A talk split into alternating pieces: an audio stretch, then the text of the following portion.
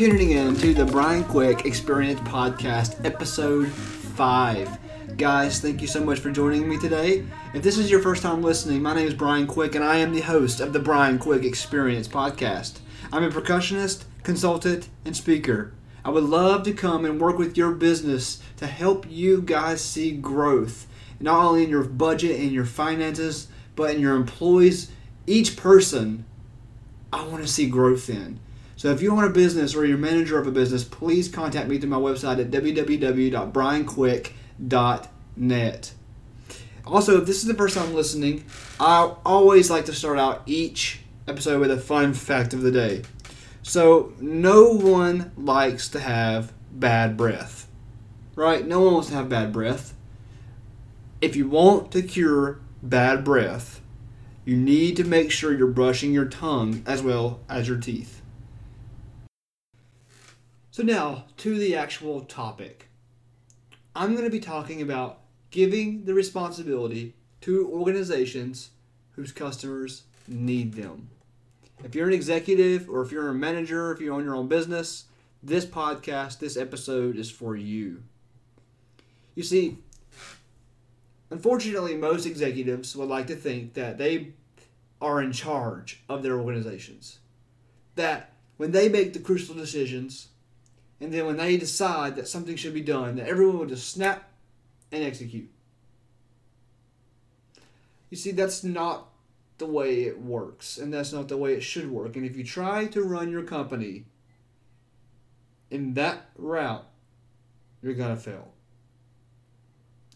You see, ultimately, in a company, it's the customers who are in charge.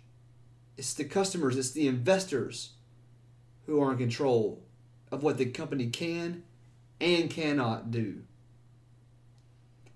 Those people are the ones funding you, they're the ones buying your product. If you don't have buyers, if you don't have customers, you don't have business. You see, when it's simple, when you are producing a product and selling that product, if the customer needs it, then you will succeed. It's that simple. If the customer needs the product, you will succeed. If they don't, you won't. Producing a product that customers don't need will more than likely end in failure. So if you have a product, really think about do the customers need this? How is this going to help people? Is this going to benefit people? Because it's not about you. It's going to keep the company running. It's about the customers. It's about the people. You see, this observation supports a somewhat controversial theory called resource dependence.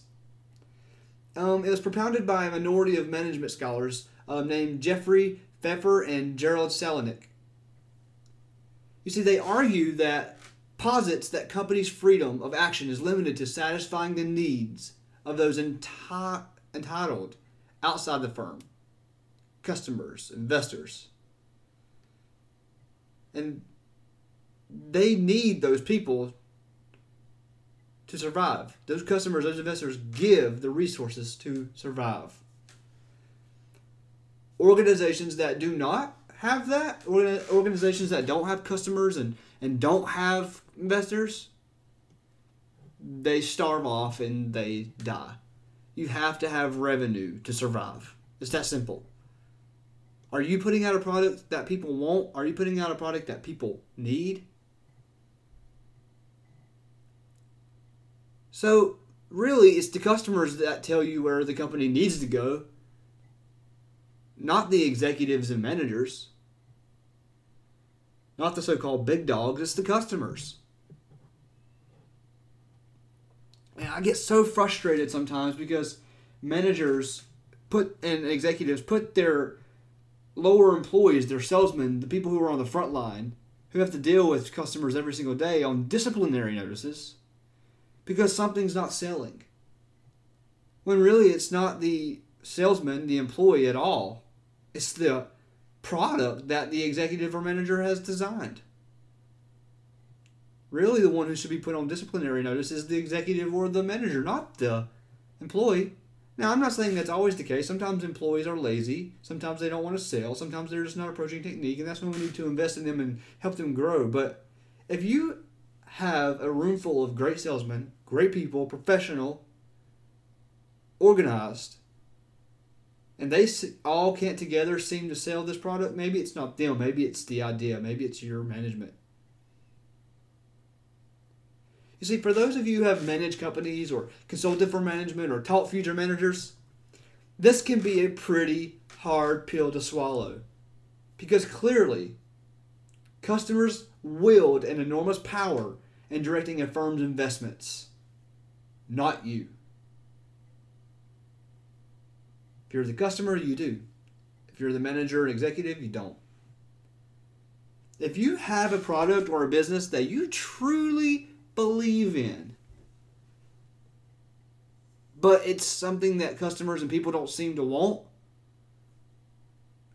I would suggest that you create an independent organization and embedded among emerging customers that do take interest in it. If there are people that find it interesting, that would invest, and there are others that don't, don't try to force the product on the people who don't. Stick with the people who want it. You see, managers who decide to just push through and convince people that their product is good are just picking a fight with a powerful tendency of organizational nature. Okay, that the customers, not the managers, essentially control the investment patterns of a company.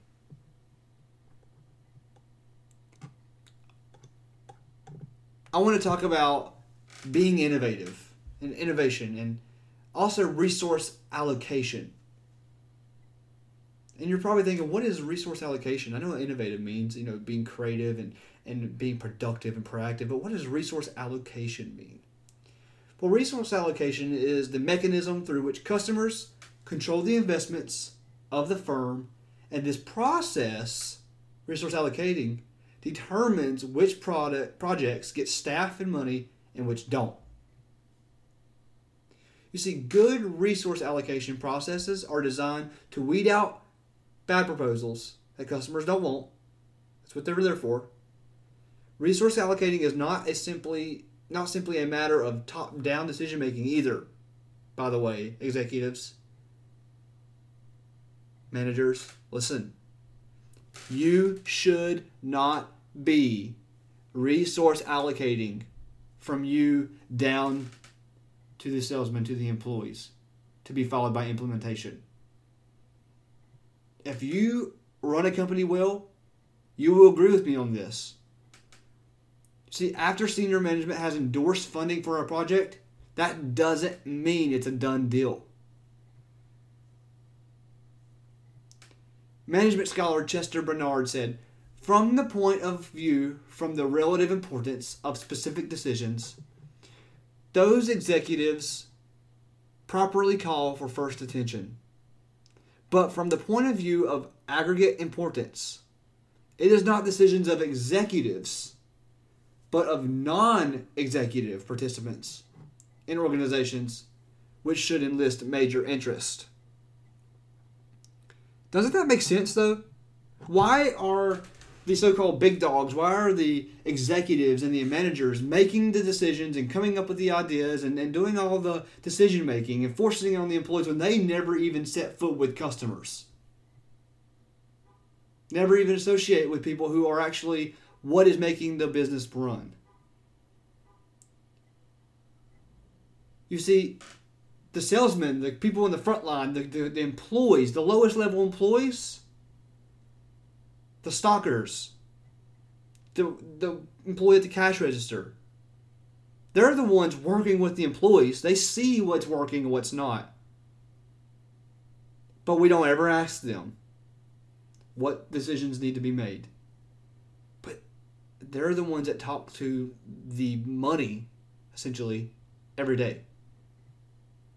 So if you're not an executive in a company, you probably want to ask me, how do I get my proposals heard? Well, one, let me say this. You have to be good at your job. You have to be good at your job. You see, no executive is going to take you seriously if you don't take your job seriously. So you have to be good at your job. Number two, you need to make sure that you're confident in your proposal and take time to develop it. Don't just think of an idea and run to your manager, manager and tell him about it. Really take time, plan it out, make a blueprint, really focus on it. And then three, show them how it will bring the company success and why they should fund it. Tell them why they should fund it.